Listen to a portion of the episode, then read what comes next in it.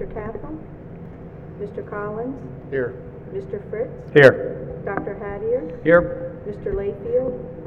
Ms. Moses? Mr. Peden? Here. Mrs. Pryor? Here. Dr. Statler? Here. Mrs. Wright? Here. We do have a quorum, so we can proceed. And now I'd entertain a motion to approve the agenda for tonight's meeting. So moved. Second. We have a motion and a second. All in favor signify by saying aye. Aye. Opposed? So carried. So at this time, we will have before us tonight two gentlemen um, that conduct a workshop for us.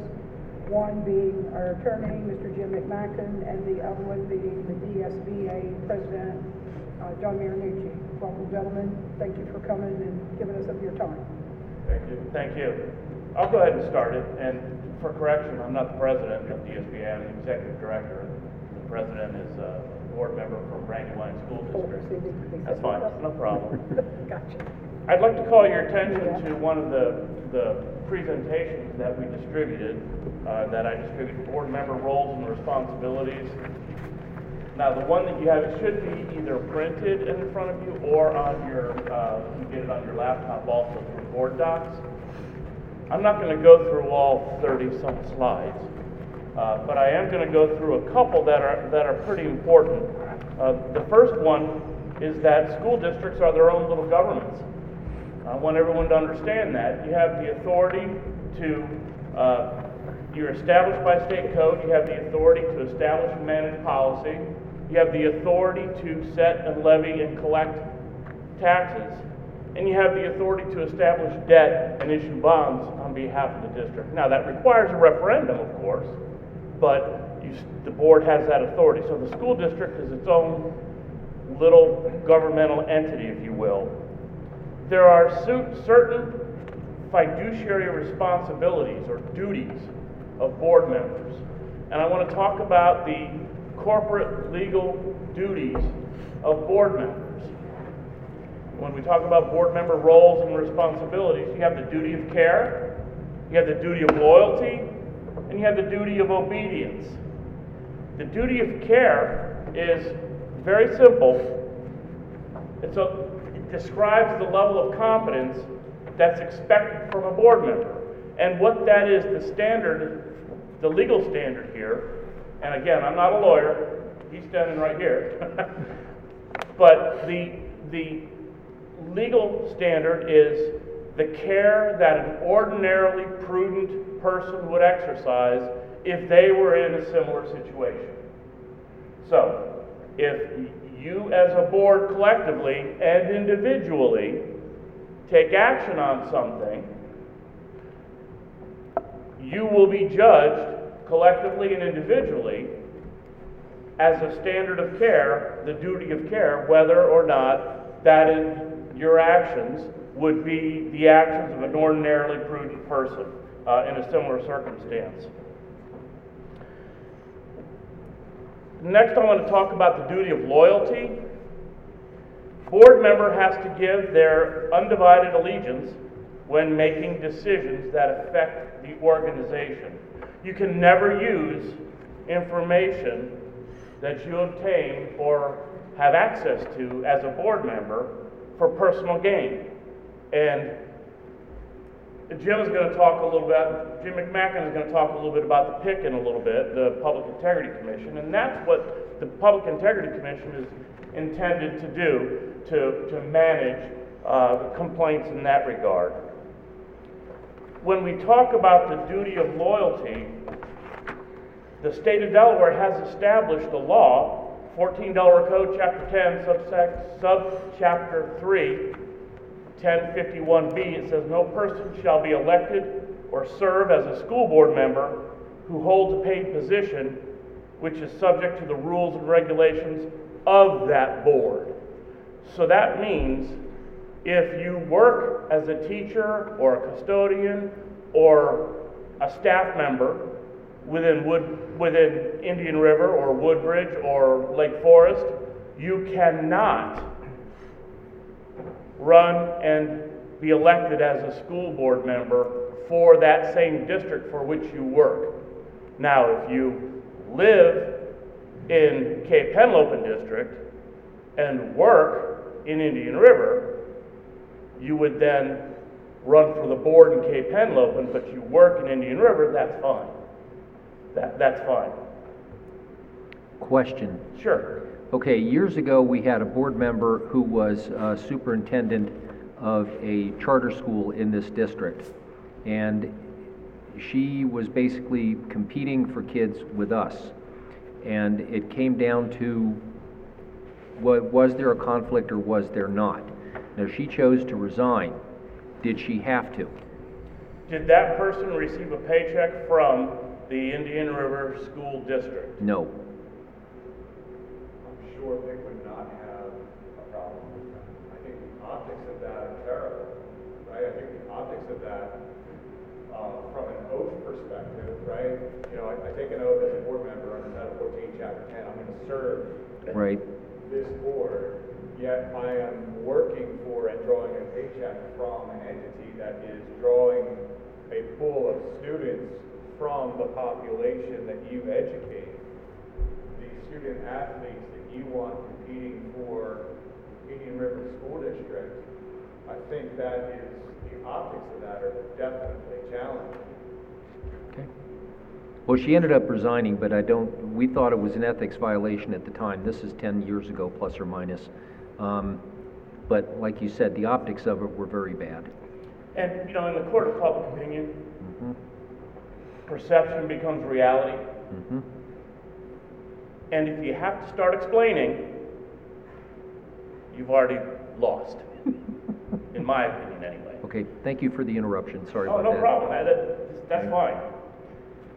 The third duty that a board member owes to the district, the teachers, the staff, the students, the community, is a duty of obedience.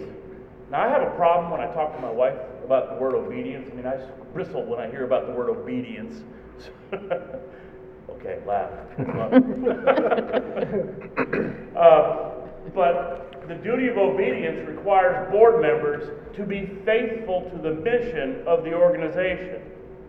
So that means that a board member cannot act in a way that is inconsistent with the central goals of the organization. What does that mean? Put that in real terms, Nooch. My nickname is Nooch, John Marinucci, Nooch. So, put that in, in real terms. Real case, not downstate but upstate. There was a district that was going out for a referendum.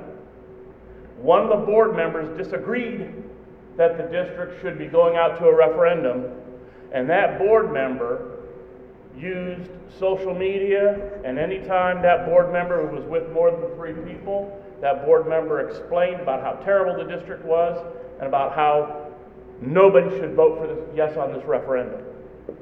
So now, look, obedience does not mean if you disagree with something that the will of the majority of the board has agreed to, that you have to get behind it and rah rah, be a cheerleader for it. But what it does mean is you cannot, you, you cannot act in a way that is inconsistent with the goals of the organization. You cannot try to scuttle the objectives.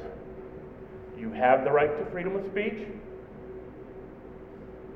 but the duty of obedience speaks to the fact that you will not try to kill something or stop something that the will of your peer board members, the majority of your board members have voted on and said yes. You might have voted no with one other person or been a low no, lone no vote. You don't have to get behind it, but you can't get in front of it, given this duty of obedience. I want to move forward a little bit in the, in the slides that I gave because we want to move quickly. Um, I talk, I talk a lot about hats. When I talk to board members, when I talk about roles and responsibilities, I talk about hats. You wear hats. You are a parent, a grandparent, you have a hat. You are a board member, you've got a hat on. You are a taxpayer, you've got a taxpayer hat. So, as a board member, and it might be even more appropriate to say you've got board member tattooed on your forehead and disappearing, which will disappear in five years, I'm sorry, four years now. that will disappear. And then, once you are reelected, it is renewed. But you can never cover up that hat or that tattoo. So when you walk into a school individually as a board member, people see you, or you walk in as a, to a football game or a basketball game, a, a field hockey game. The audience sees you, and they know, because they either voted for you or against you. And they know who you are, you might not know who they are. So be cautious with what you do and how you do it. And understand that when you walk into a school or when you're in a game or when you go to talk to the coach about how much playing time your kid or your grandkid is getting or not getting, how are you talking to them? Are you talking to them as a parent? Most likely, yeah. What does the coach see? Board member. Keep that in mind. With that, I want to talk a little bit about chain of command. How many people have ever worked for an organization and you've had more than one boss? Kind of bad, isn't it? When two or three people tell you to do something and they're all different things and you don't know what to do. As a board member, walking into a school and suggesting how things should go is usurping the authority of the person you hired to run the district. Sitting right there. Dr. Owens.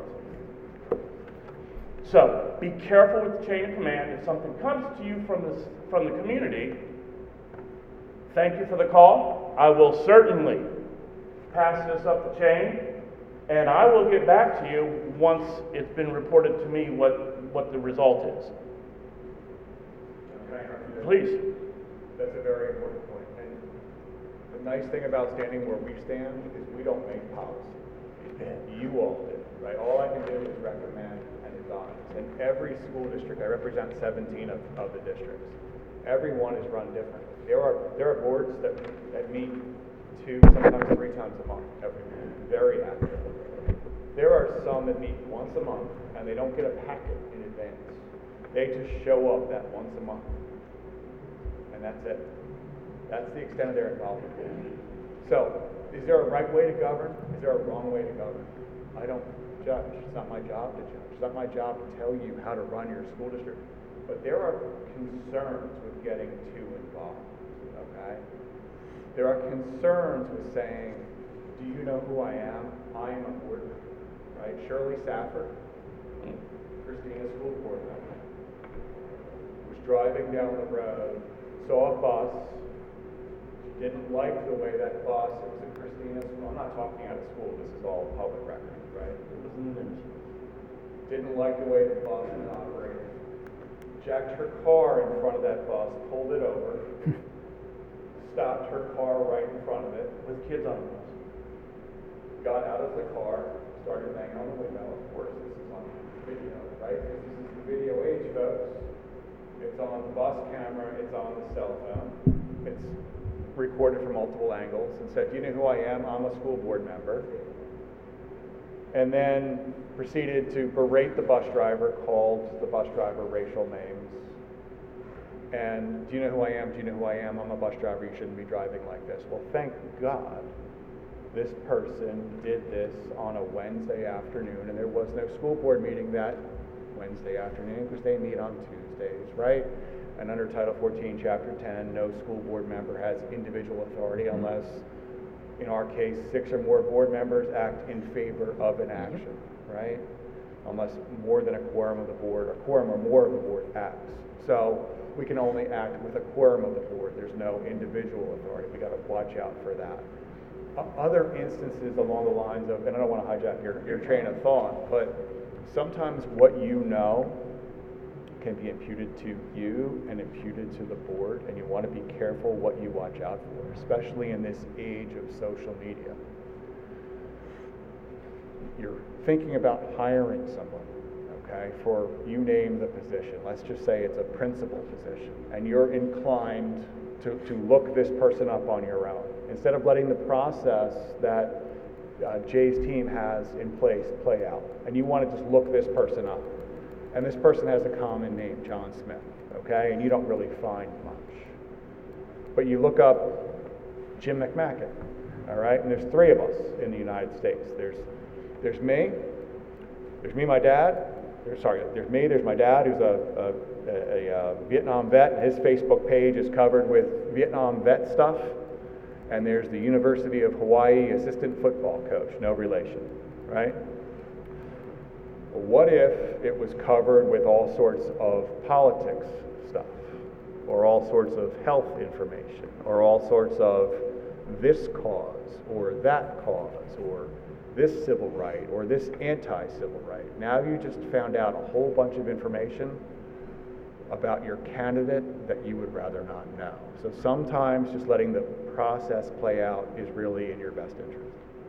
So I just hijacked your, your No, chain of thought. No, Sorry about fine. that. That's what we're here for, together, uh, to tag team this.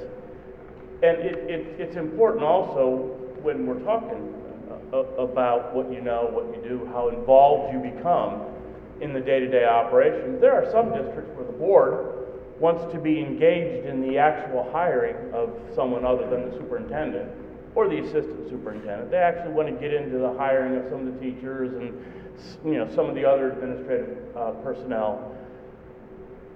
We have to be careful with that, um, or the disciplinary action of, you have to be somewhat cautious about how deeply the board collectively becomes, or individually, you individually, as a board member, become involved in some of those disciplinary actions because you are the right of appeal. This body is the first right of appeal for a disciplinary action or a, you know, up to and including dismissal. So there is a need to have a bit of an arm's length relationship between the board and the administration. But that relationship is through Jay, the superintendent. So all those complaints about students and about staff, you know, again, a- as you see fit, handle them.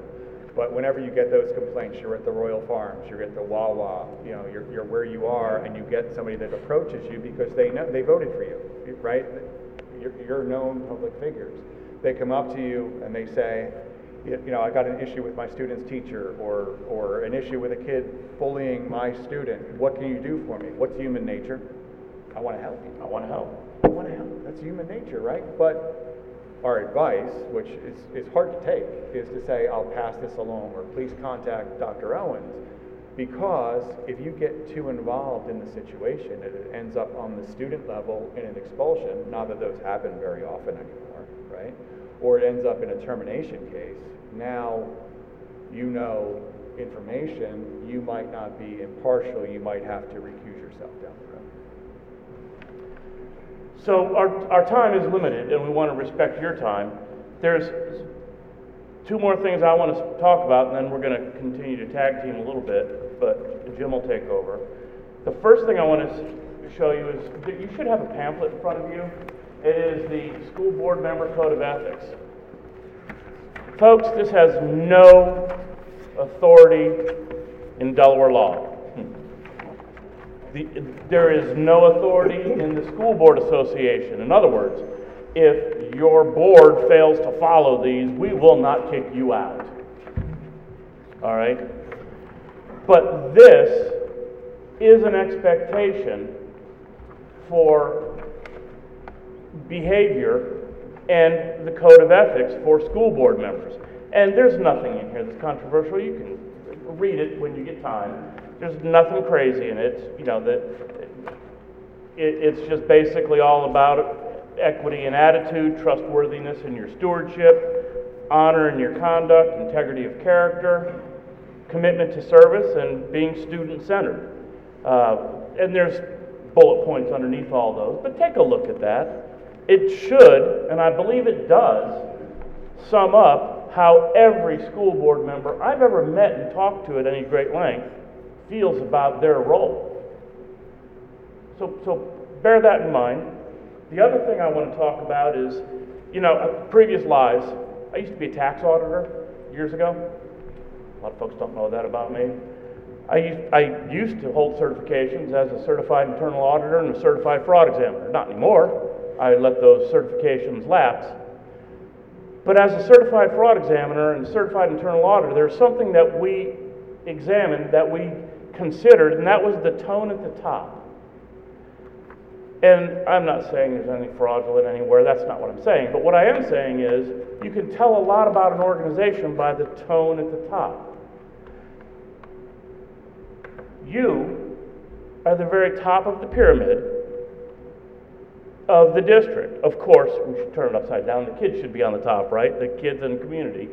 But you are responsible for the guidance and the governance of the district through Dr. Owens. How you go about your duties collectively and individually, your official duties, dictates how all the administrators are going to go about their duties, which dictates then how the teachers are going to go about their duties, which then dictates how the kids are going to behave, how the bus drivers and the custodians and, and the food service workers are going to behave, how the contractors that are on site may behave. It filters down. If, if it is very respectful and, and very congenial with respectful dissension, that's going to filter down. And you will be teaching kids how to disagree respectfully and appropriately. Yep. Um, John did a great job covering roles and responsibilities. I, I reserve the right to jump in. Absolutely, please do. Um, You know, I get involved, involved in a lot of these, and, and this is a well-run board, okay? I'm not getting calls, and I can say this on the open mic, and we're being recorded. I get calls from a lot of superintendents, and I can't name names, obviously. They're driving me nuts. They're here every day. They want me to do this.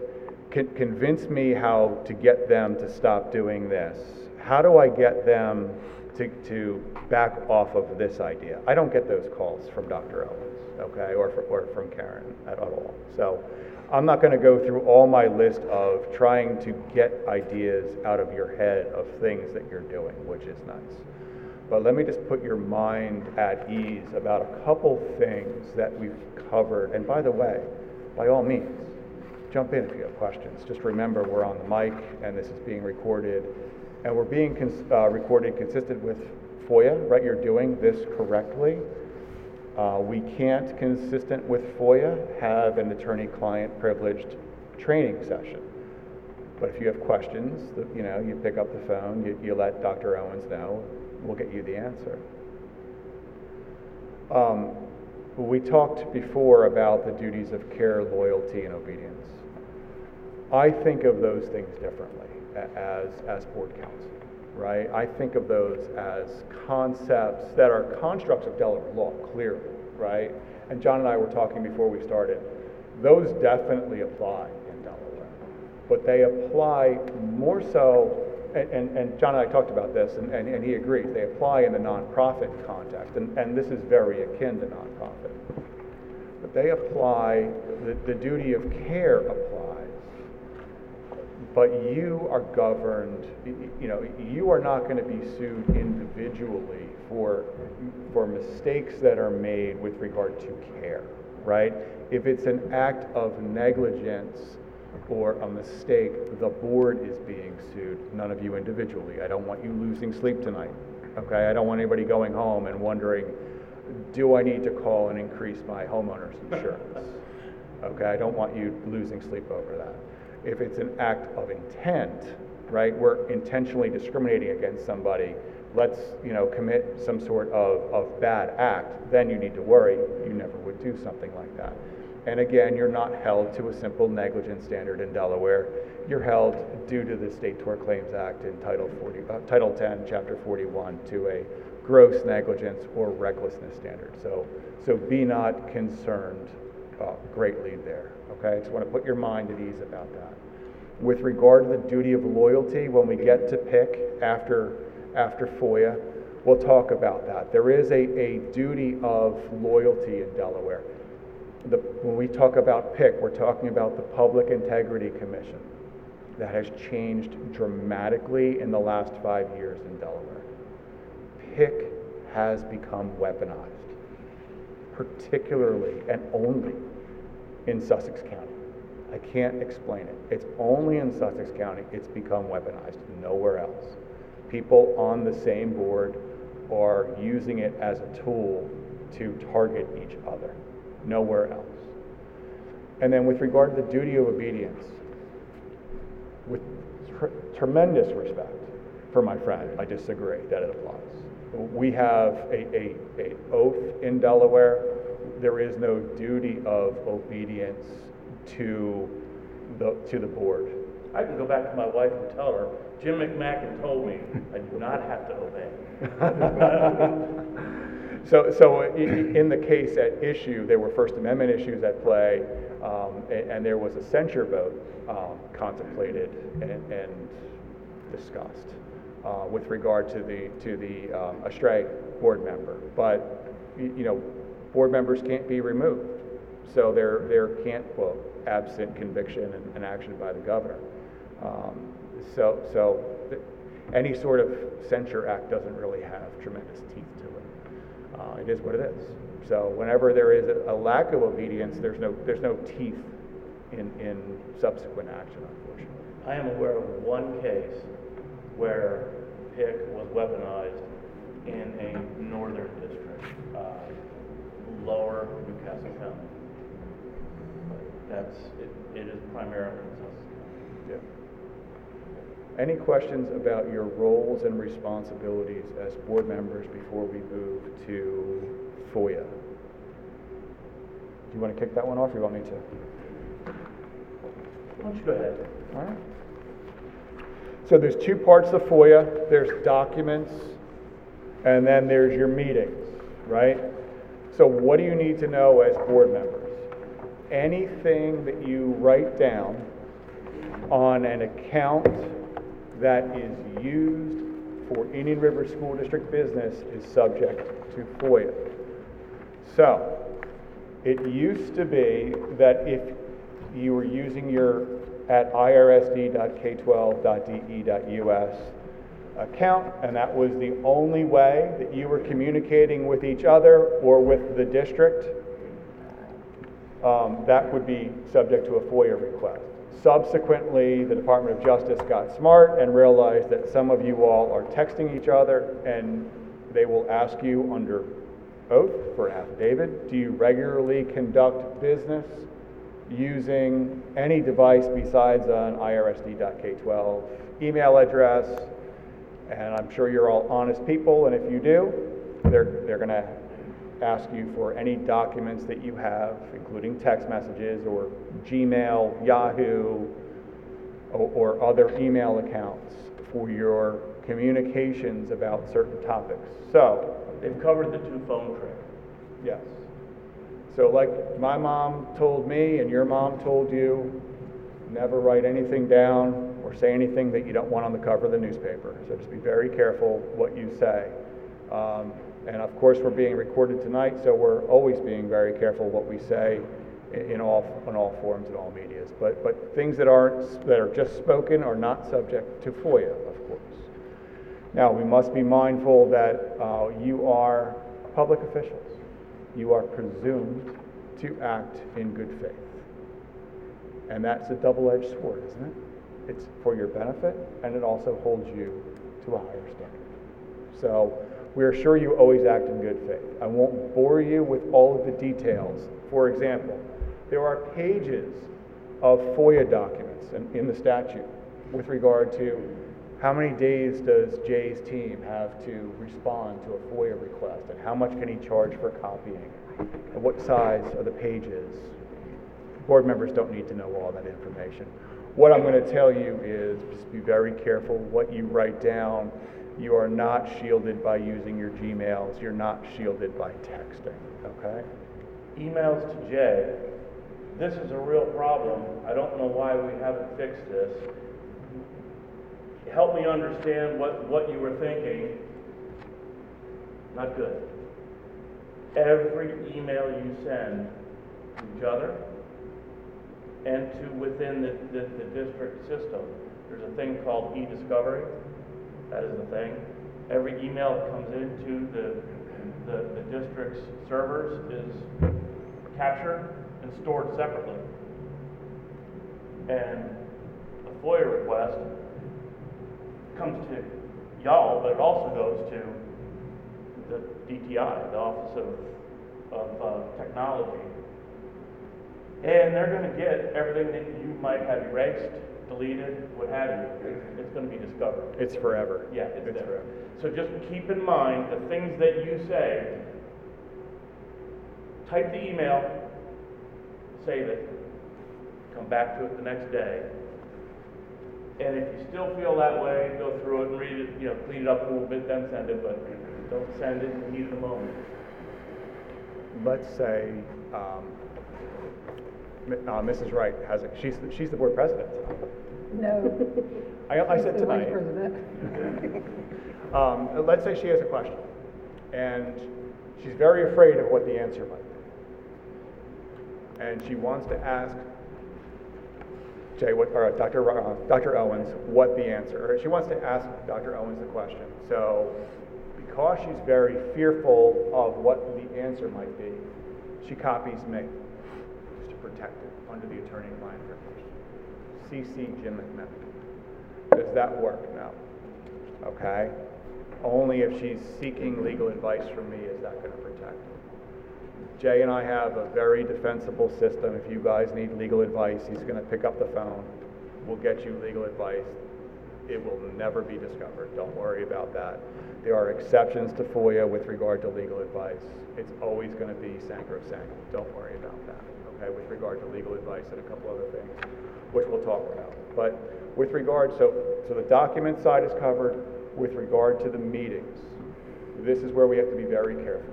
A- And the number one mistake that school boards make is regarding advisory groups and committees. Now, your CBOC, for example. CBOC has to be created by you, it has to comply with FOIA. Let's say you're thinking about um, uniforms, right? Should we have a, a- a, mandatory dress code or uniform next year? And you all say, okay, let's have, uh, we don't want to have six or more of us on the committee. So this side of the room, five of us are going to be on it with Dr. Owens, uh, with Karen Blanchard, and three parents and four teachers and a partridge in a pear tree, and we're going to meet twice a week, and we're going to report back at the next meeting, and we're going to give you our findings, and, you know, we're either going to recommend a dress code or we're not, okay? And that, uh, committee is approved by the board, does that committee have to comply with FOIA? Yes. Literally, every time, every time that committee meets Dr. Owens' office, sorry, I keep stepping away from the microphone, they have to give seven days' notice, keep minutes, post an agenda, et cetera, et cetera, record it, et cetera, et cetera. What's the easy workaround? Hey, Dr. Owens, we're thinking about uh, maybe doing a dress code next year. Why don't you put a little working group together and report back at the December board meeting? Hey, Dr. Owens, we're thinking about changing the mascot to uh, infringe on somebody's copyright. Why don't you report back at the December meeting? Hey, Dr. Owens, we're thinking about whatever we're thinking about. We're thinking, you know, why don't you put together a group, report back at the January meeting? That's how you create an advisory group without violating FOIA. Because otherwise, all these groups need to post agendas, advertise, the whole nine yards, or we're violating FOIA. And for some reason, especially in New Castle County, there are people that really care about this. If the group is created by this board, it is subject to FOIA. If it is not created by the board, then provided there's not a quorum of the board members on the committee, then it's just a bunch of guys talking. Great Bunch of folks talking. If a quorum of the board is at that committee meeting, stop it right there. Because you are in fact doing public business with quorum of the board. So if I could ask one question we've had before, and I think, Jim, you've answered this, but we do have um, board committees. finance committee, policy committee, et cetera. Um, Sometimes we have more than six board members there. As long as we are not taking action, they can be there, correct? Absolutely not, I'm sorry, Jay. So the litmus test is whether they're taking action on public business or they're discussing public business. Okay, taking action on or discussing. They need to comply with FOIA if you've got six or more people there. So, so let's not get too uptight about this, right? There are people that get so uptight about FOIA because they hear about all these FOIA violations and they don't want to, they don't want to commit a violation. So if they're sitting at an Indian River football game and there's five of them together and Dr. Hattier comes over and sits next to them, somebody will get up and walk away. Because, oh, we can't be together. Sure you can. Just don't talk about public business. You could talk about the football game, you could talk about the weather, team looks strong this year, the offensive line looks great, kids look great, everybody's having fun, you know, everybody have a happy Thanksgiving. You can, you can be together, the whole ten of you can be together. The line is crossed when you say, we need to increase the budget for this team, I think, because those uniforms are looking a little scruffy. Line was just crossed. Yep. Team was good. How, how, how's the wife, how's the husband, how's the significant other, how the kids, whatever? All fine. I think we're gonna have to talk about increasing the budget for this team. You just crossed the line. And, and what else crosses the line is, you, know, let's say there's three, four, five of you, okay? And three or four, or five of you get together and you talk. You know, let's talk about money, let's talk about finance, let's talk about let's talk about pure school business, curriculum, staffing, pure school business, right? Legitimate school business. Three, four, five and you get together, and you have a regular? Coffee club. Coffee club. Dr. Hattier, you might be in my victim, I've known you for a long time. Go for it. Dr. Hattier steps out of that group. Dr. Statler is your next victim. Do you mind being my next victim? Sure. Dr. Hattier joins the group next, and the other three say, okay, Dr. Statler, so we know Dr. Hattier, he's on board with our proposal to, um, to increase this funding, change this curriculum, fire this principal, whatever we're talking about. Um, so we know we got, you in um, what you're, uh, we're gonna sell you on it, we're gonna feel you it, so now know? Mr. Reddit. So now we know where uh, Dr. Hattier and, and Dr. Statler stay, uh, stand on this. Now we're going to do the hard sell on you next. So we just go down the road. It's a serial meeting and straw polling all at once, okay? What we're doing is we're playing the FOIA shell game. Absolutely illegal, all right? We can't break it up in order to break it up. That's FOIA 101, basically, is what that is. That- Almost That's one of a the, crime. that's one of the first things they, they really start looking for, building consensus in a a serial me- meeting like that. You know, you, you leave, then another one comes in, then you leave, then another one comes in. Next big issue that, that you all have as board meetings with regard to FOIA is, is the meetings themselves. And, and this is really an issue for Jay and the president, um, but, but this is something you all need to be aware of also from a timing perspective, all right? There are only three kinds of meetings under FOIA.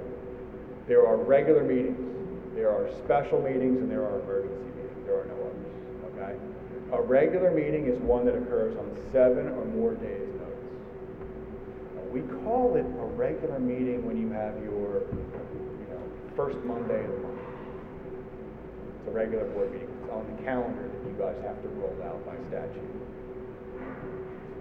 But it's actually in code, anything that occurs on seven or more days. Then you have your special, which occurs on less than seven days.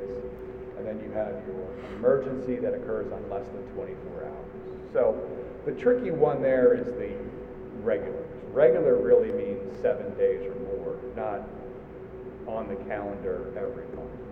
Aside. So first point is the easiest. Your regular one, anytime more than seven days out, you can do whatever, you want. anything you want, except change the calendar, because you've got to give 30 days notice. Your special. Special meeting, you've got to give at least twenty-four hours notice. And you gotta give an explanation as to, this is something that arose suddenly couldn't be deferred. You have to explain the reason why you, you couldn't post seven days. Now, where do people get hammered on this? And people get hammered on this all the time. They get hammered because of process, not because of the substance. They get hammered because they don't put a little asterisk next to the date and say, this was posted on less than seven days' notice because. They don't put the because. Now, remember what I told you all before. Public officials, you are presumed to act in good faith, right? Presumed to act in good faith. So the Department of Justice very rarely, except in our case from earlier this year, very rarely second guesses the why. They normally hammer districts on the procedure. So you're going to say this was posted on less than seven days' notice, it arose suddenly and couldn't be deferred because. You just got to have a reason, usually. Unless they don't like us for some reason. And then the emergencies. These occur on less than 24 hours. Very rare. I've seen a bunch of them. I don't know how many were actually down. Right? Maybe March of 2020, when the pandemic first whacked up, things were really, the sky was really falling. Those were pretty bad. I think there was a couple that occurred then, less than 24 hours notice, that I think were bad. District operational type things, you have a student who commit suicide. That's going to prompt an emergency meeting of the board right away. Uh, a bus accident where there's injuries, emergency meeting of the board. Uh, after 9/11, uh, there were some emergency meetings of boards to, to make sure that the understood some of the emergency plans were and crisis, uh, plans board. But those are the types of things that make an emergency meeting. When we had those two issues in 2008, those were legitimate, legitimate, uh, emergency meetings. Those were, those were legitimate. I don't want to look like this one. Yeah, you guys, you guys know. But the roof collapsed in, another district somewhere else. Yeah. That's an emergency. William Henry getting hit by the tornado. Tornado, emergency meeting. Perfect. Right, perfect. Um, so, so what do you do as board members? It's About planning, or this is really, really more for, for us in the administration. But you need to be aware of it also from a timing perspective, more so for the weather, right? This is more of a January through March issue well, that's when you're going to have snowstorms and such, typically, even if that's about around. But you're going to be watching for things that you have to do, like contract things you can extension, set up a deadline, right? For example, you've got to renew administrative contracts or not them by December 30th, not December 31st, December 30th, right? And you've got a board meeting on December 23rd, luck getting it worked Christmas and December thirtieth. So it's a little bit of planning. You know, you, you, you need to non-renew your first, second, third year teachers, uh, by May fifteenth, and we get more research that knocks out power.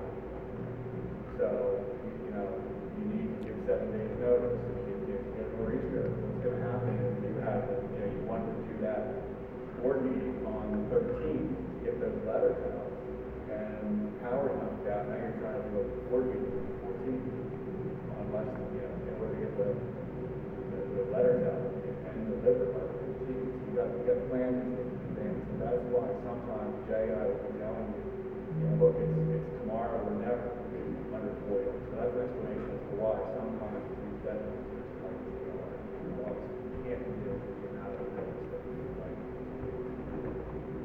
The agendas are designed delivered with the notice, have, the notice of the meeting is what has to be. It's not the actual agenda. So we've got some uh, dichotomies between the statute and the Department of Justice rulings. We've got some inconsistencies. The statute specifically says that you can amend the agenda even at the board meeting. Yet we've got two decisions coming out of Sussex Tech from two thousand and nineteen that say that you can't amend the agenda board meeting. I'm not sure how you can reconcile those two opinions with the statute. And of course, there is no right to appeal, so be very careful with regard to the agenda. If you have an issue that you want raised, by all means, send it to the president and to Dr. Owens in advance. It can be on the agenda. Not one of those boards with hostility among the board members with regard to what goes on the agenda, like we have going on in school districts right now. Um, so once we have an agenda, chances are it's going to be on. Um, but try to get as much notice as we can so we can get on the agenda. The statute says six hours. Uh, we try to put them on in advance so we don't have to drama with the Department of Justice as they, give us something. Um, but according to the statute, statute's pretty clear, is that you can uh, add things to the agenda that come up after the board meeting. And we all know how that, recently uh, turned out, despite the statute. And there, and there needs to be an explanation for the reason for the agenda omission or change. If there is a change to the agenda, that was posted with the, the notice and the, a legal six-hour prior to uh, agenda change, there does need to be a, a brief, very brief explanation. This just came to light for, we're pulling this because we don't have the thing. So, so if, given the recent situation, the code certainly says, the regulations are, says one thing, who's wrong? Who is wrong in the decision? Not us. It's very important, Mr. Briggs, that we don't have a right to appeal. Yeah. And The code doesn't lie, but the opinions are bad. Opinions are opinions. Okay, I wish I had a right to appeal, Mr. President. Yeah. Understood. Understood. Mr. Fritz asked a really good question. So if we had done what we did and said, here's why we did it, and published that, would that have sufficed? Depending on a person's opinion. not sure that that opinion was rooted in law as it was in politics. Oh, we know that. Okay, but in the mean, You can change the facts as much as you want to change it, but the politics would have remained what the politics were. okay, well, just, you're cynical as I am. Gotcha. But we would have been happy to revote. Moving along. Um, Mr. Marinucci had mentioned, uh, let's call him a friend, uh, a friend who uh, campaigned, and this is why sometimes I feel, like- not you all, but sometimes as representatives, I feel like we need to wear uniform, so I have to be on one team.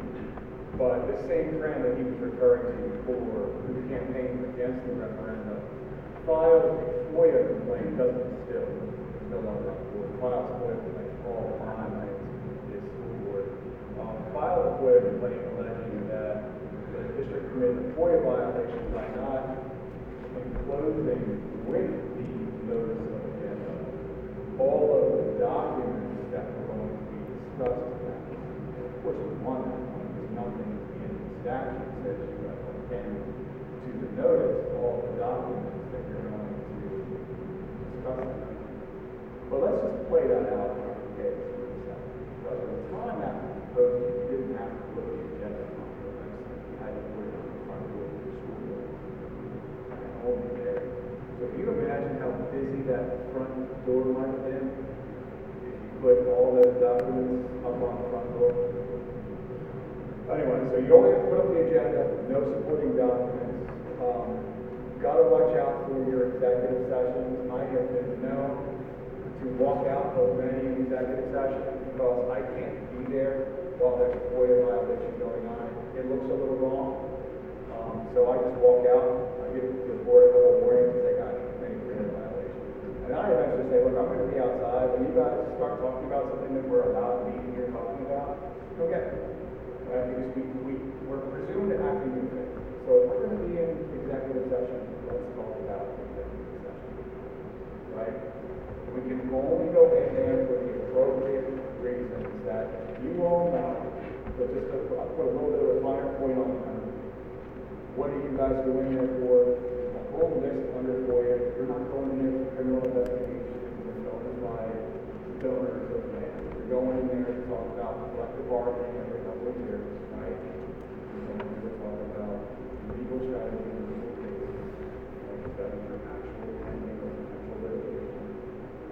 Personnel, that's a big one, right?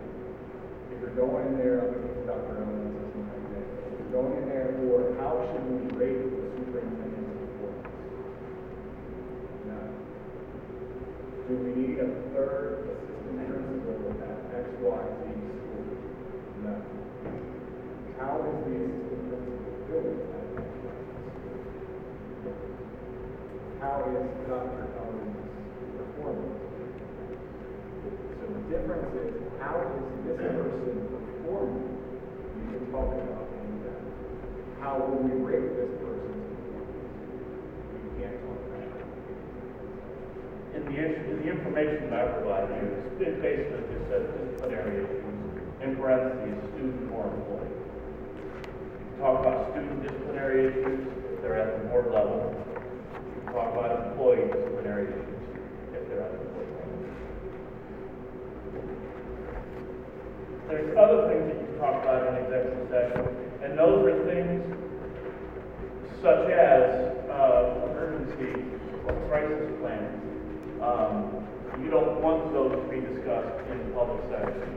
Uh, certain design aspects of buildings, um, like health safety systems, you don't want some of that in, in, in public session or made public, because you don't want folks that might choose to do harm, you don't want to give them the roadmap by which they can do the harm.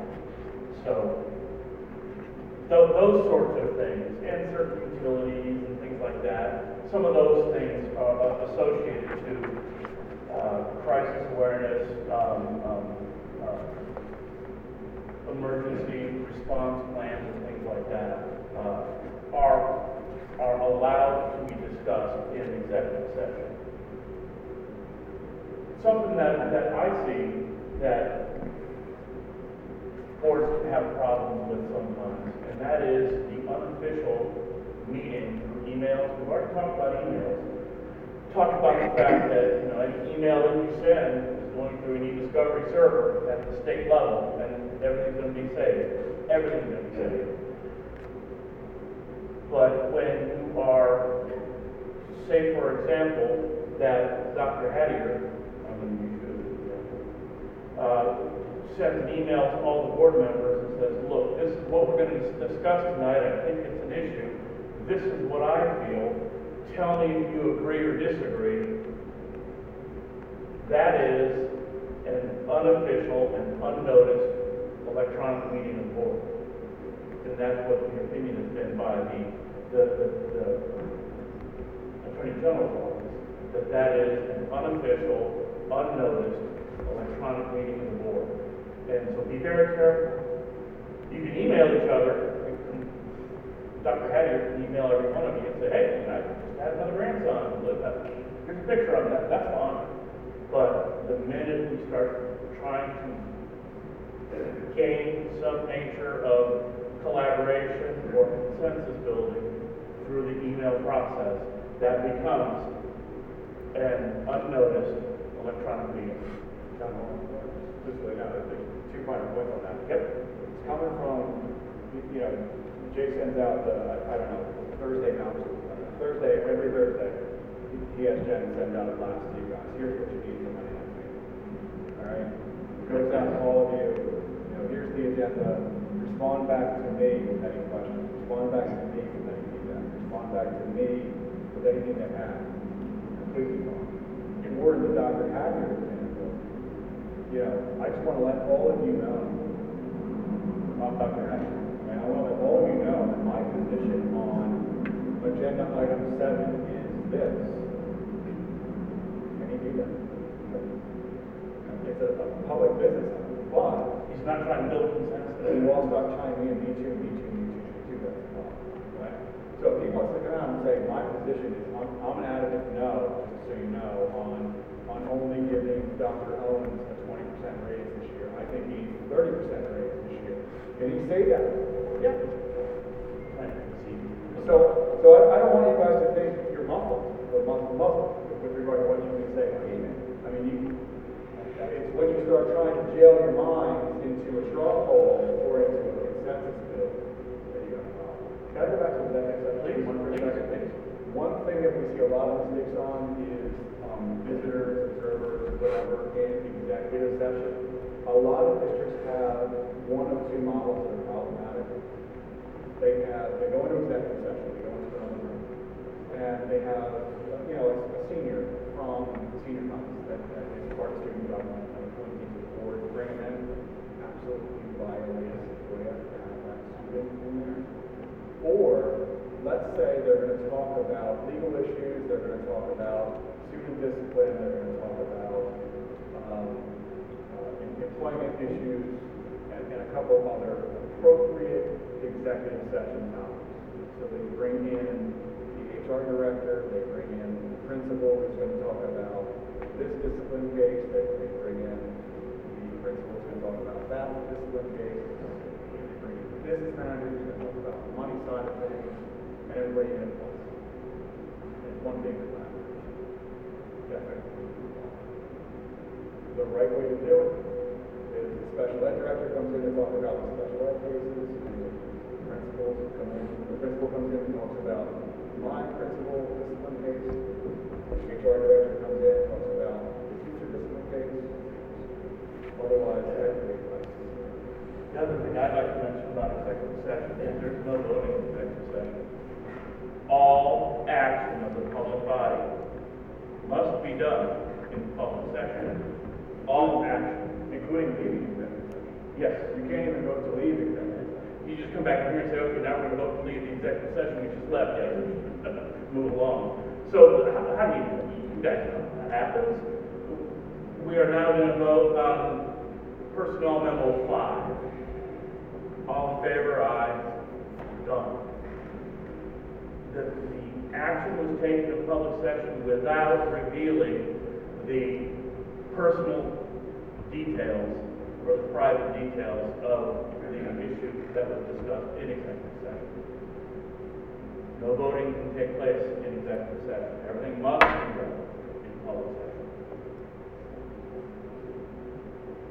Um, Public participation, FOIA does not require any uh, participation in public at all. So if you want to be very unpopular and never get voted into office again, you can follow my advice and get six of you to mix public comment. So that's good legal advice, bad practical advice, obviously. If some of you don't want to serve as board members anymore, that's a good roadmap to, you know, reality TV on instead Remember the court of public opinion. Right, so I mean, I know why you have public participation, right? There is no legal obligation to it. I've gotten calls from seventeen school districts in the last, well, since mid-August on what can I do to limit public participation? And and obviously, you know, you can cut down a minute, anything less than, than, than, you know, cut down to however many minutes you want. It's got to be content neutral, my advice is keep everybody So if I want to come in and I want to talk about, you know, Indian River High School, awesome, great, great football team, great, great sports, great athletics, great academics, you know, love what you did for my daughter, she's, you know, come out of here. One minute. Yeah, right. I want to come in and I want to talk about all glowing things, right? You got to keep me on the clock and, and tell me my minute is up, just as, as you shut this person off and want to rant and rave about, okay? You got- If you're gonna keep me on the clock, you got to keep me on the clock also. Keep everybody on the clock. Um, and, and we can't shut people down and shut people off, um, and just because we don't like what they're saying. It's got to basically amount to, uh, sort of conduct, which is, uh, And, and the- the law does allow for someone to be removed from a board meeting if they are disrupting, um, sort of, misconduct, disrupting the meeting, you know. And, and when we first started with the Zoom meetings during the pandemic, there were some hijackers or some, some hackers that were hijacking the Zoom meeting, you know, posting some inappropriate content instead of the board docs stuff. And that was absolutely one hundred percent appropriate for your tech department to cut that fee. If somebody starts being inappropriate in, in, in, in a virtual meeting, it is absolutely appropriate to cut their feet, Just as it's appropriate to usher them out of the building if they are being disrupted. But be cautious, because I'm gonna put on my other hat now, when we're talking about hats. I'm gonna put on my school board governance hat. You want to hear the good, the bad, and the ugly. You want to hear what your community thinks and is saying. You want to know what your community is doing, even if it's something that you don't, that, that's hard to hear, even if it's something that's gonna cause you to bristle when you hear it. You want to hear it. You need to hear it, because that's why you're here, to represent and to run the district through Dr. Owens on behalf of, of the community. One last thing I have, uh, wait, I don't know if John has anything else how will I be able to do, uh, virtual meeting statute?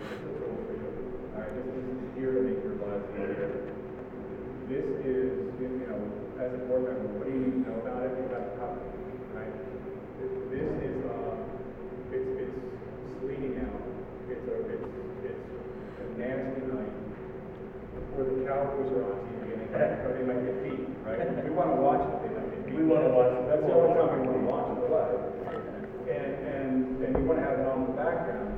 Um, you know, as long as there's an anchor location, if there's no state of emergency, but when you as board, as pool officer, what you need to know as board member, as long as, as there's an anchor location with at least one of you here, and Dr. Owens has got it set up and and running with, with the virtual setup, you guys can be, you can be cozy, right? At the discretion of the Presiding officer. presiding officer, thank you. The- At the discretion of the presiding officer, the presiding officer says, no, we're all, we're all in person. You're all in person. Unless there's a disability. Yeah, unless there's a disability, and that, absolutely. So that's because the law is written that way, not because it takes six people to make a change. Six of you could make a change if you wanted to. Six of you could make a change, so it's like that regardless. No, no, so, but I'm saying just the way it is set now, you say it's the presiding officer. So if the presiding officer said, yes, you're gonna be here, we- we're not gonna do it the other way, then, or, so we still have to, so, and, and I guess I go back to you saying before, we're, we're a group of people that makes up one board, six people make a decision. Does oh, six people override that No, I see your point, I'm sorry. So, it's the way the statute is written, it's, it's basically a delegation of authority. The statute is written so that the six of you can adopt a policy. Or, so, sorry, so six or more of you can adopt a policy. Once that policy is adopted, the presiding officer, and then and only then, the presiding officer can push the button. The Presiding officer can't push the button trigger the virtual meeting unless you all vote by six or more to, to delegate that authority. Okay, so who's the So presiding it's the reverse officer? of what we're, President. Okay, So the essence of the president to be the vice president. got it. And then use presiding officer doesn't just apply. Right, thi- this is for town councils, uh, city Got it. councils, county councils. This, this, you know, thi- this is not just the school board. And I, I- maybe I'm hearing your question differently, but what I'm hearing is, can this, the quorum vote virtually? Provided that the board has created a policy and the presiding office has pushed the button and said, yes, we're going to have a virtual option. There is an anchor location with one person here, the rest of you are cozy watching, half watching the Dallas Cowboys lose, half participating in the board meeting. You can still take action and vote virtually. And that's the change that ninety-eight did. There, prior to ninety-eight, there was no provision for, um, for proxy voting or for voting virtually. You could eavesdrop if you were out of town. Let, let's say Dr. Stadler was out of town and she wanted to hear the board meeting prior to ninety-eight. Um, how could I? Um, she could come into the meeting if it was being projected, if it was being, and, and she could listen, but she could not vote. And neither could the public offer public comment. This is a very important aspect. Since Senate Bill 98 is passed, if you have a virtual option for board members, you must allow virtual participation by the, by the public. That means they're allowed to get public comment. If, the- if there's public comment allowed in accordance with your public comment policy. How's that? That- that- That's exactly right. And, and this just makes it fair, because before seven one ninety-eight, New Castle County went to Polytech and Sussex Tech, always confused. And sixteen traditional districts couldn't, because they're elected and appointed. So this just makes it fair. So just uh, in addition, we've got, I believe it's up for a second reading this round. Uh, We infused the, the regulation with an existing board policy on how we operate. So um, we've got that in and uh, it's running through policy now. So we've operated that way based on when we needed to, but we had come out, by the time the Senate bill passed, we'd already, we were through with the remote option, but we followed that um, uh, during the pandemic. Here, here's why, look, again, I don't you don't go there. Here's why I recommend you do it, right? It's December twenty-something, and it's non-renewal time. And we get the of that. It's May eighth through eleventh, and it's May fifteenth, non-renewal time, and we get a of it. It's, you know, we gotta get something out for a referendum approved by the Department of Election, where you're going to, a special election approved by the, the, you know, forty-eight of the day for a referendum, and we get a weapon. You know, another code, whatever. It's just another tool, and a tool for you. There are some districts that are gonna love it. I can tell you the northern districts are all over it.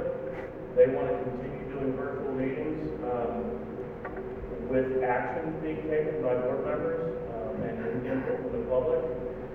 There are other districts, uh, the further south, I believe you go, the, the less, uh, support there may be for some of the virtual meetings. Um, That's just what I've noticed, so. We were gonna go to the Public Integrity Commission just briefly next. Um, There's two offices in Delaware that pay school districts. Yeah. The auditor's office and the Public Integrity. And I can't tell you why. I can't tell you why. Neither can Ben, uh, Fry, he can't tell you why either. Um, the Public Integrity Statute is very, very, very simple, but it's very case specific. Um, you know, the, the biggest issue is be careful with conflicts of interest, right? If you have a potential conflict of interest, you've got a great. Before you do it, think about it, and then go onto the Public Integrity Commission website and send an email. It's anonymous, it's free, and it's binding on them. How often is that? It's anonymous, it's free, and it's binding on them. May I again, Dr. Dr. Hattier's thinking about doing something, whatever it is. He's not sure if it might be a conflict of interest with roles and responsibilities as a board member the school district, so he sends an email to, Dear Sir, Madam, I'm about doing. Here's all the facts on the to. I don't think this is a conflict of interest pursuant to rule one sixty-four. I one of the conflicts is sent. A couple days later, they'll get confirmation. Who's going to state that? And then if anybody accuses him of a conflict of interest, guess what he's gonna do? I've got permission from the king. He's got nothing to worry about. Queen wants it. Good point. He's got nothing to worry about. It's not subject to challenge. And that's the only place he really has to worry about an ethics violation as an officer of, of a school district, or, or as a state official. Right? Okay. Now that you mention that, I've tried to do things through the, the state park program with some of my World War II stuff over the years, submitted things to them for approval, and two and a half months later, didn't get an answer. And we don't bother with them anymore because of that. They, there's, there's no timely basis whatsoever. Okay? Does PIC have a responsibility and a guaranteed turnaround time? I know very complicated last year, very. But it's not a matter of code. No, it's not a matter of code, and I know there have been issues in this district that we've gotten opinions on. And Jay, what have been, been two or three weeks, right? Yeah. Ooh, thank you. they've- I don't know, Dr. Hattier, if I, if I might ask, but how recently was that? Oh, it's been years. Okay, maybe things have changed. Okay, my philosophy has been you, you do that to me one time, we're done. Yeah, I think they've been. Okay? All right, thank you. So is The PIC PIC, does respond. PIC emails are not on the state server, Well, yes, they are. so they're not subject to FOIA? They are. So how's it secret? It's, it's not that it's secret per se, it's just that there's, With the common law privacy, for example, I they're telling you it's anonymous and, and, and secret or confidential. I mean, There is a carve out in the FOIA request section for things that are subject to common law privacy. And if we've got a public body saying you can submit this anonymously and, con- or not anonymously, confidentially, that definitely creates an expectation of privacy. so you're gonna give them your name, and tell them the situation that's very personal to you, that, that you're seeking uh, clarification, uh, advice, whatever the case may be. It's, it is very personal, it is, but it is confidential. Um, Anonymous will Yeah, not, yeah, anonymous probably a better choice. Mhm. Does that help answer the question? Until it involves politics again. Yes, sir. Yeah. Yes, sir. Absolutely, yes, sir. They also make some bizarre decisions. And, and, and we like to call this the Smyrna. Okay, there was a time when all five Smyrna board members had a family member who was, who, who- was in one of, one of the unions in Smyrna. And somebody said, you can't vote to ratify the collective bargaining agreement because your family members are in the collective bargaining agreement and trying to ratify. it." And we said, okay, that's, first of all, that doesn't make sense. And second of all, It's in conflict with the law. right, the statute specifically says you can vote as long as it doesn't affect anybody disproportionately to the class or it affects the whole class. And still, they've come out with some opinions that say, oh, it is a propriety, uh, or a specter of impropriety. They come up with some bizarre things sometimes, um, only when it involves schools. And I don't, I don't know why, but, but they do. Only when it involves schools and the order and the There, there's a couple districts that you can't get a quorum. If you have to, if everybody has a family member working in one of the collective bargaining units or one of the employee classes recuses themselves, you wouldn't have a quorum, you, third person vote. The district wouldn't have a quorum. So it, that's the reason why the statute was written as it was. It- And the way I describe it is, look, if,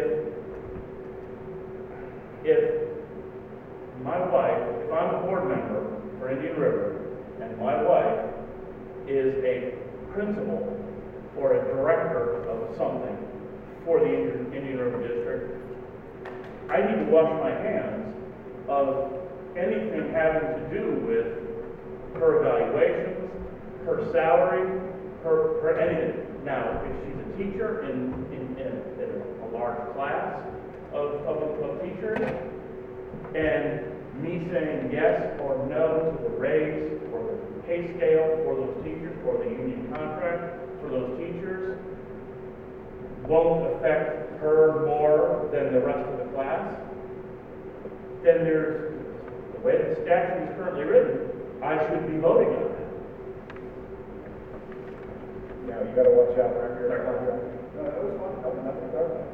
Um, whenever you're voting on a contract that involves a business that you're associated with or your own personal business, we had a horrible situation, honestly, I think like at school, a very, very, very good board member.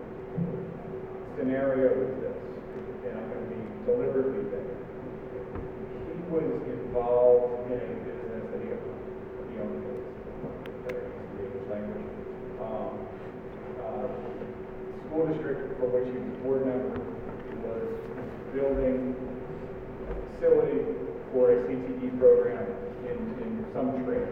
people today, not really.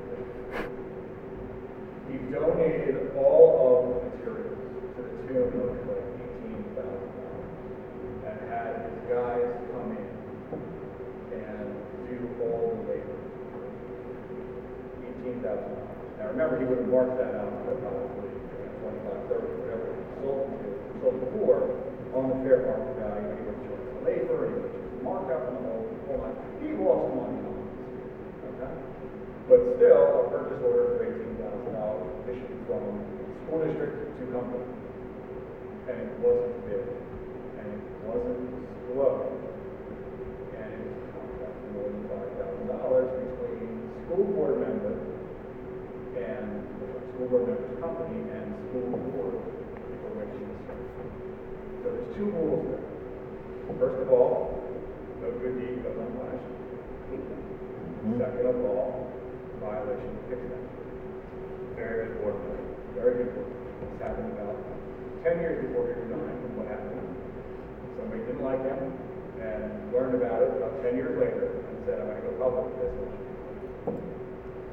So, that's unfortunate, but just remember, no good deed goes unpunished, and just, you know, keep, keep your hands clean. You never wanna do something like that, because these things come to light.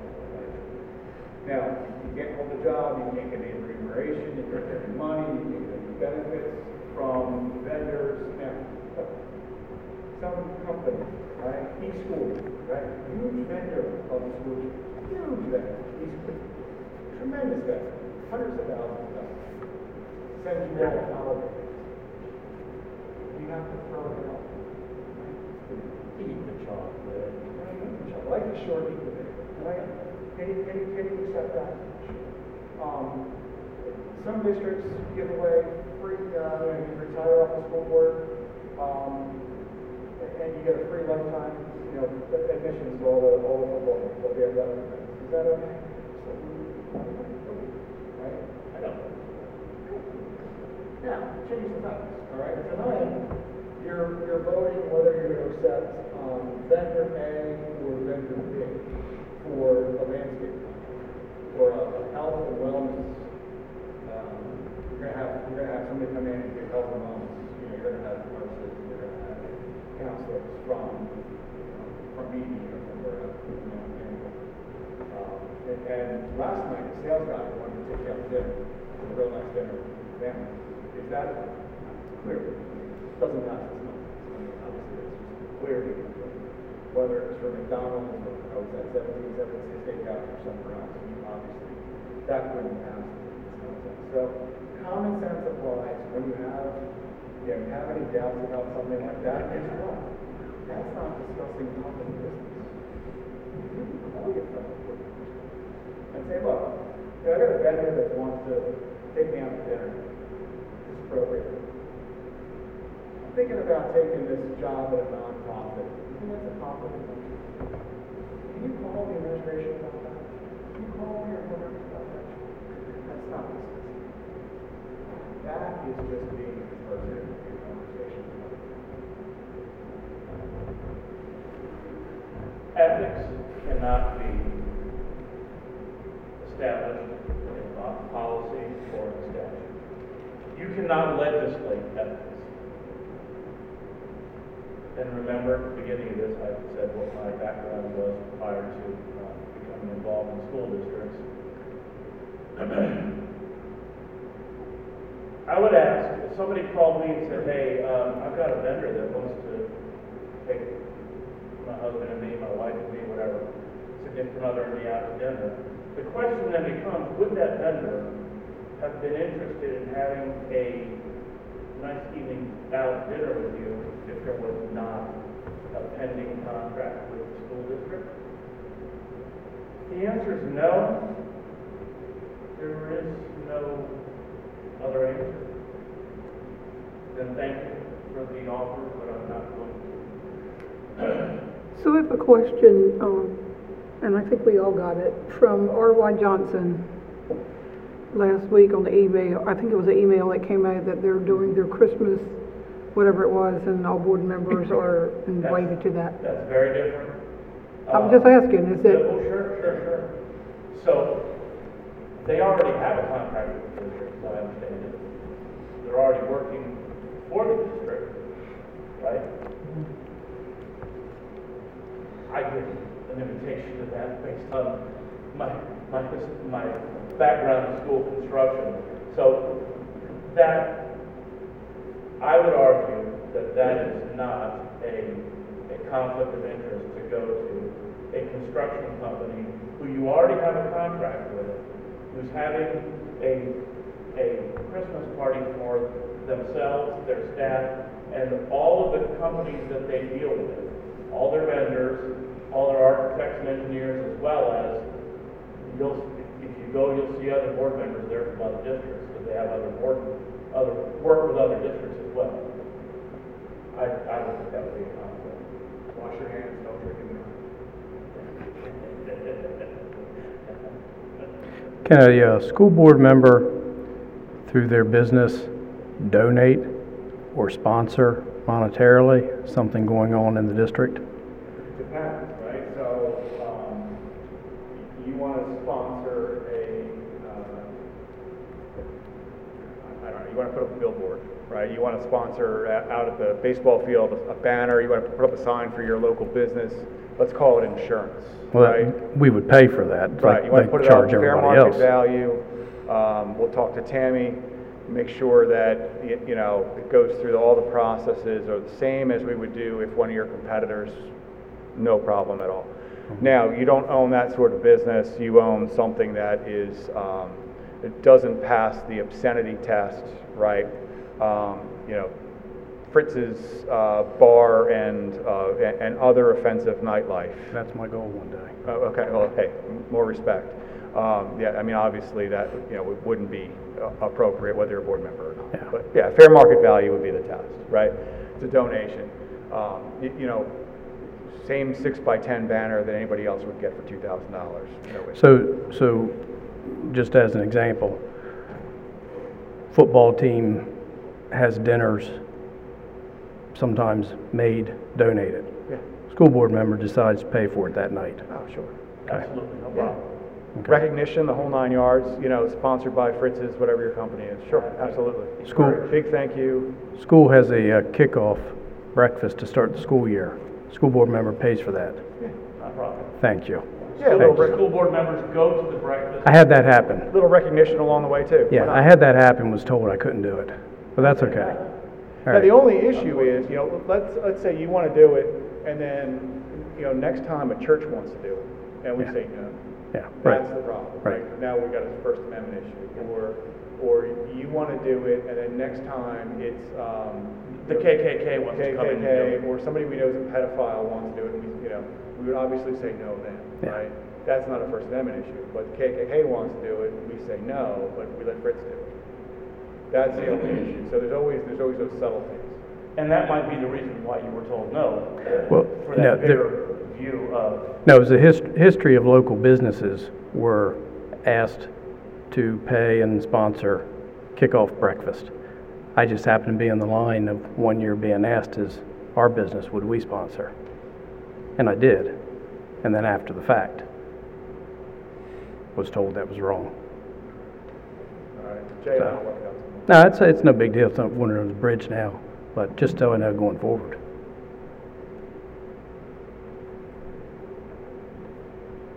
Yeah, I mean, we don't make you volunteer and make you suffer too. Sometimes. Well, maybe. Sometimes.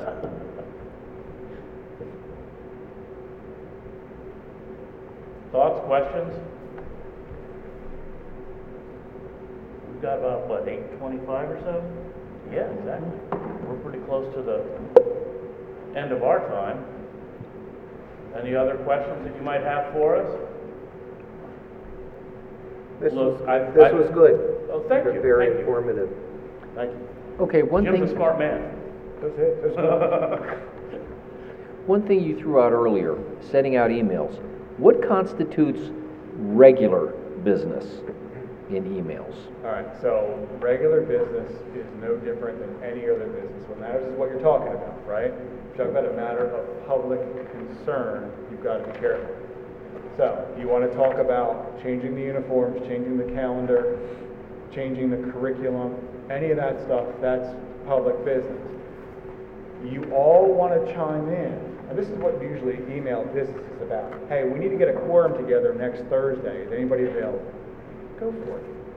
Hey, I'm out of town. Can we still get a quorum together for next Tuesday? Fine. That kind of stuff, have at it. I'm gonna play lawyer. $29 Code, Chapter one hundred, Section one zero zero zero two, either I or J, I think it's I. Could be either. Public business means any matter over which the public body has supervision, control, jurisdiction, or advisory power. And that's in one of the documents, one of the PowerPoints that, that I provided to you. It, it, it does define what public business is.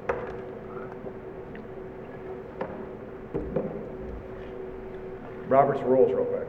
Oh, yeah. All right, so I talked about how PIC has been weaponized. I love to weaponize Robert's rules. Here's why. Let me give you a little history on Robert's rules. Everybody knows what Robert's rules is. Mm-hmm. Nobody knows what Robert's rules is. Henry Roberts. I'm a rule geek, okay? He died in 1923. He's a former Army guy. Died in 1923, which mean his, means his family's copyright on his text expired in 1963. If you go on Amazon, there's about 10 different versions of Robert's Rules out there. And guess what? They're all the official version. They're all different. They're all different. Why are they all different? Because everybody's put their own spin on them. I don't know. Why? Okay, yeah, sure. and why are they all putting their own spin on them? To accommodate the needs of their, their uh, intended audience. No, keep going. I'm not good at guessing names. because they're all trying, there's no copyright on Robert's rules anymore from the Roberts family. But every time Britannica and Webster's and everybody else puts one out, there's a copyright on that edition. So now they're trying not to infringe the copyright of the existing versions that are out there. There's a Roberts, there's a Roberts official, there's a Webster's, there's a Britannica, there's a Britannica New, there's a eighth edition, there's a tenth edition, blah, blah, blah, blah, blah. So they're all different.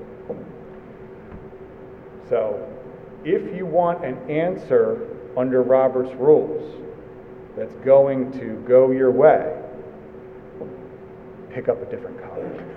Pick up what? Pick up a different copy. Pick up a different copy. Got it. And I can tell you there, that Robert's rules, whatever version you're looking at, there are things in Robert's rules that the state statute has defined differently.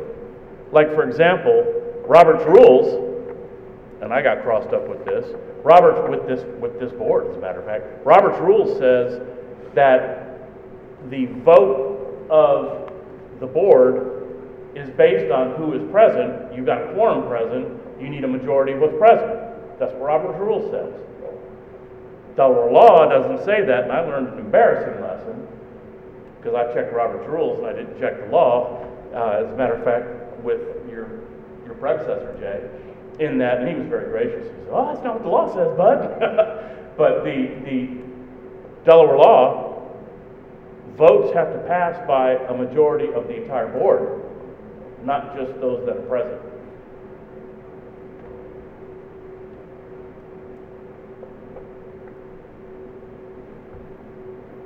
And I have to throw this out there also. When parliamentarians are hung up on the individuals nitpicking aspects of what Robert's rule says and which version of Robert's rule says, they always go back to Mason's rules, which is where Robert's rules came from.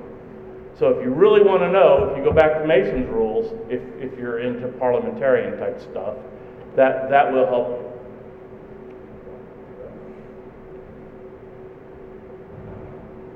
Other questions?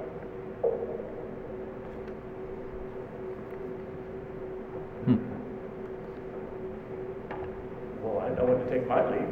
Likewise. Thank So you all we're your still time. just six, just so that we're, we're, because we have new members on the board and some of us was under the helm of different leadership several years ago.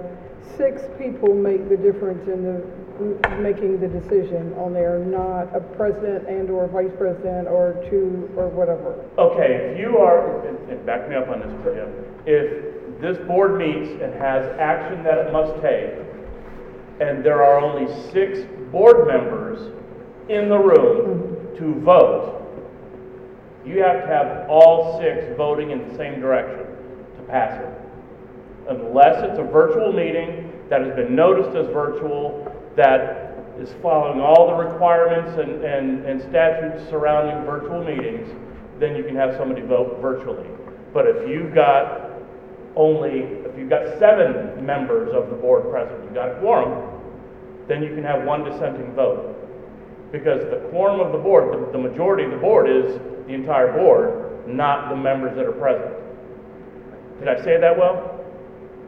Or did I screw that one up? I, I think you're right. So there's something in subchapter two of chapter ten about redistricting that requires unanimity. Unless, that is great advice, unless you want to redistrict or merge districts with Milford to the north, Cape to the east, or to the west. I think there's something there that says unanimity, isn't there? For Indian River, because it was the northern district and the southern district. Eh, Yes, there is, there is something with regards to merging boards, yes. Other than that, so for your, unless something nuclear like that example with regard to, um, joining other districts happens, you're absolutely correct. Now, watch out for one other thing. That, what you said is completely correct, but just to, just so everybody is, is sure of something. You've got six people present, you need six affirmative yeses. A no is obviously a no. A recusal is a no. Or abstention. An abstention is a no. Now, what's the difference between an abstention and a recusal or an um, this drives me crazy. I'm, I'm present, right? I'm not gonna vote yes, I'm not gonna vote no, I'm gonna say I'm present. That's a no. Okay, that is a no vote. Anything but a yes is a no vote in school. Now, the difference between an abstention and a recusal is very, very, very important. I abstain means I'm just not voting. I recuse myself means I didn't participate in any of the discussion and I'm not voting. In other words. Or I have a conflict. In other words, we're talking about my kid, we're talking about my wife, we're talking about my property, we're talking about something involving a conflict of interest that I have. So I abstain when I don't know enough, I'm not really sure, I know it's gonna pass or I know it's gonna fail and I'm making a political decision that I don't wanna get involved. I recuse myself basically because we're talking about something that I can have nothing to do with and I didn't talk about. If you can't vote on it because you have a conflict of interest, you can't talk about it either. That's something. My business provided the work for this one particular room that was talked about earlier, and so I am going to recuse myself from the vote to approve that contract for that business. So I also didn't talk about it. Yep. So that means if you, so likely, I came in a meeting late, I'll just use this as an example, I came into a, a meeting, they had, do you know, interviews.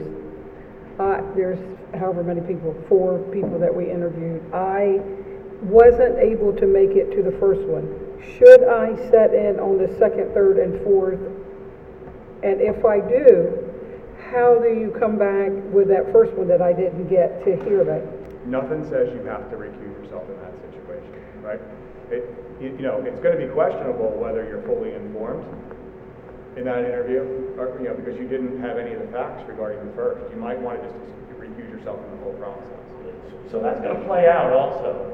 So if there's like a team that is doing the interviews, and there's four people, and you missed the first interview, and you were there for the, the, the final three, or the next three, and the next three were the real strong candidates, mean, let's face it, as you interview, you start to see who the strong candidate is, who, you know, who the weaker ones are. If you missed the weaker candidate, and it's very clear among the group, as the group is deciding on, on the, the best way to move forward with the decision, then it, it's gonna play out to where you're not gonna have a problem, having, only seen the three interviews, okay, or participated in the three. But if the one that you missed is stronger than and beating the, the other three that you did see, there, that might be an issue that, that you, you might have a, a concern with. Does that make sense? Did I explain that well? Kind of. I mean, I understand it, yes. But very seldom do you always, sometimes we get lucky and everybody will be on the same page with the same one that we interviewed for, but then sometimes it's not. So if it's me coming in on the second, third, and fourth, and the rest of them had been there, and it's kind of split between, you know, two, three, and four, I just didn't know if it was better just to, you know. All right, here's a singer for y'all. Dr. Hattier misses last month's board. meeting. Can he, at this month's board meeting, vote to approve the minutes? He should be able to because he's, You he's, he's on, there on the website. You read it? Absolutely. You could have listened to the tape, right? And here's a, here's another one. Could have listened to the tape, well, let's say the tape is lost. Can you, can you still vote to approve the minutes? Absolutely, because change the facts. It's now a May or June board meeting that we missed. And with board turnover and a couple people miss, you could theoretically, with, with elections and turnover, you could theoretically have board meeting minutes never be approved, people being absent. So there's nothing in the law that says, just because you missed a board meeting, you can't approve the minutes. It's for your information. But a lot of people think that. A lot of people have that misunderstanding that since they weren't at that board meeting, they can't vote on the minutes, but they can. Absolutely. My only last, last question, I think is important. Motions. So tell me if I'm correct then, or wrong. Every motion that is brought up and voted on does not need to be specifically written on the agenda leading up to the meeting. Motions can come as being organic discussion from an item that's on the agenda. All right, so if you have, do you- are you a, a D and A district, are you decision, action, or are you just? Yes. need it? Yes. Ds and D and A or D&A. P for presentation. So if there's at least, and and I know this is a sore subject for all of us in the room, if there's at least D on the issue, and I'm a member of the public, sitting back here, and it was something of interest to me, I would have come, whether you're gonna vote on it or not, right? You would, one, one might think. So that should be adequate notice, because if we're gonna discuss it, you might wanna be there when you vote upon it. Um, But let's just say it's not on the agenda at all. It's not on for D, it's not on for A. But a member of the public comes up and says, hey, did you know that XYZ building, I just saw on, on WBOC that W, that uh, XYZ building is on fire. Wait a second, we need to address this right now. You know, I authorized the emergency spending of, of XYZ dollars to do this. Can we talk about it and can we act upon it? It just arose at the meeting, absolutely, that can't be deferred. So yes, Mr. Fritz, absolutely, if it can't be deferred, it just arose at the meeting, like, you know, a mask mandate that goes into effect in a couple days, Mhm. yes. However, if it was discussed before and talked about before the public board meeting, but not on the agenda, we should not be voting on that. It depends upon how strong the case is for whether we could defer it and, and whether it just arose at the meeting. Let me, let me give you an example, a personal example, because I've spent many years in districts, in district operations. We had a board member who attended a ball game, uh, baseball game, and we had portable bleachers that we would move to where we needed them, which field we needed them. Well, there had been some weather, and the field that we were planning on using was not playable. And we found that another field, the practice field, was in much better condition and much safer for the kids to play on. So there was a decision made shortly before, like 20 minutes before the game itself, to move the game to this other field. We didn't have time, the, the, the operations team didn't have time to move the bleachers. Board member was very upset that he had to stand and watch a, a, a ball game and was very upset and said, I make a motion right here and now that we buy two more sets of, of movable bleachers. That motion was out of order. And the president did not, out of order, the president let it go, nobody seconded it, which was a good thing.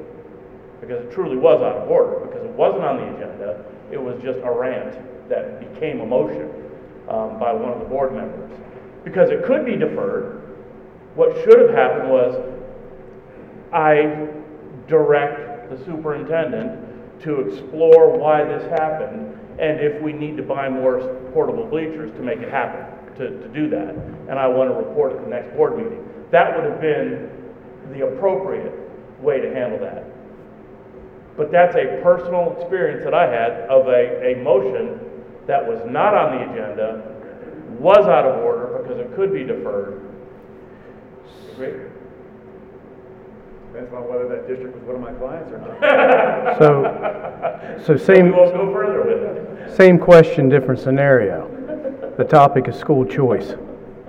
That's on the agenda, school choice. Opens up a wide variety of discussion, wide variety of issues related to school choice. Motion is brought up in that discussion regarding school choice and board behavior action going forward, district stance on that issue. It's voted on and passed. On a specific student or whether this is Just building that school, capacity school or- choice in general, that how it's going to be worked, how it's going to be uh, allowed. On what our policy will be, or whether certain buildings have capacity, or whether this kid gets in, or whether Well- weight standards are gonna be, or what? We've had votes before that have come up uh, not allowing any school choice, a moratorium on school choice, came up in discussion. Shouldn't have, right? Shouldn't have been a motion. If it's on the agenda. if School choice is on the agenda as a discussion item, So that's my point. and it organically becomes, That's my point. You got organic discussions, you can no way foresee every motion that's ever going to be made. I would, I would agree with that. We just gotta be a little bit careful, because, um, we've got, uh, issues of FOIA, and then we've got issues of what's, uh, permissible and non-permissible actions under Title fourteen, Chapter four, with regard to choice. So let's just, let's just be careful, um, that we're not, I know what you're trying to say, but let's just make sure that we're not being misconstrued with the, um, word. Tim, um, on an item that's on a board agenda item, can you have it as both a discussion and a action item that, on an agenda item? Can you have it as a D and an A? Can you Jennifer, put D and A? absolutely, absolutely. That if sure. you feel it's a discussion item that may turn into an action item, are you covered then if it Oh, yeah, just, just a couple, you know, liberties that you guys have, so. You can put D Just and because A. put- Potential action. Yeah, or Yeah, just- PA. so If you put something, you know, FOIA doesn't, you know, at all limit you from taking things off of an agenda, all right? So, people might get upset, you know, we really wanted to talk about whatever it is, you know, giving everybody free Under Armour. right? And everybody was excited they came and you took it off the agenda, okay? They're gonna be unhappy about that, right? But nothing. Get dinner to come here for that. Right. So, so FOIA doesn't say you can't take anything off the agenda. It's a notice statute. You can take stuff off the agenda, put a twenty-page agenda up and take it off all day long. You could say you're gonna take action on something and not. No problem. The other thing is, you're a multi-read district, okay? You have a policy that says we're gonna go first read, second read, third read. Nothing in code requires that okay? It can be cumbersome. If you have something that you want to get through quickly, it's important consensus and you know the community is behind it. And you're saying to yourselves, man, I wish we didn't have this multi-read policy. You can't just skip it. But what you can do is take an affirmative vote to waive it in this instance. You can say, all right, we're gonna waive policy number one, two, three, four, or whatever our multi-read policy is, and then just go right to a vote on it, but can't just skip it for fun. I've seen it said also that, that we're gonna take a vote to agree that this is considered reading one and two. Mm-hmm. I've seen it that way as well. And as long as there's an affirmative vote of a majority of, of, of the board, then you you can take action right away. I mean, politics aside, which is the issue, right, which is, you know, you don't wanna upset the community. I came out for this meeting just thinking you were gonna talk about this, and you didn't, right? You have to amend the agenda to take something off. So that's not a legal issue, but it's an issue for you to be aware of. Uh, if you have something that you might wanna talk about, and you wanna comply with FOIA, you can always put it on. It's taking, it's putting it on at the meeting, it's gotta pass the smell test, not putting it on in advance to. And, and you know what's hot in your community. You, you know what an issue is. Uh, most of the time, okay, uh, you know, ninety-eight percent of the time, you know, I mean, there's always that two percent of, the time where something's gonna, you know, come up and bite you and you didn't realize it was a real issue. But you, you know, you all know what's going on out there and what needs to be discussed and, and, and what doesn't need to be discussed, so. Yeah, I mean, if there's something on the agenda to discuss and you take it off, you know it's gonna cause an issue. You know that people are gonna murmur, oh, you know, you know that's gonna happen, or you have a sense of that.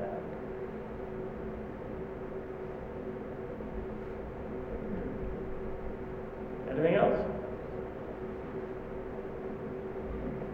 Well, it is fifteen minutes beyond our time. I certainly appreciate Appreciate it. the time that you gave us. Um, I know Jim does too. Absolutely, thank you. We, we might go on the road more often, you know. Thank you, thank you both for being here and, and clearing your schedules to, to accommodate us. I I really do appreciate it. Thank you. Very beneficial. Very good. Thank you. Anytime, and thank you for supporting the the school board association. Appreciate it. And you guys have anything? Is there anything else to come before the board with regards to questions? Then I would entertain a motion to adjourn. Second. Second, Mark, second. All those in favor signify by saying aye. Aye. Opposed? Thank you.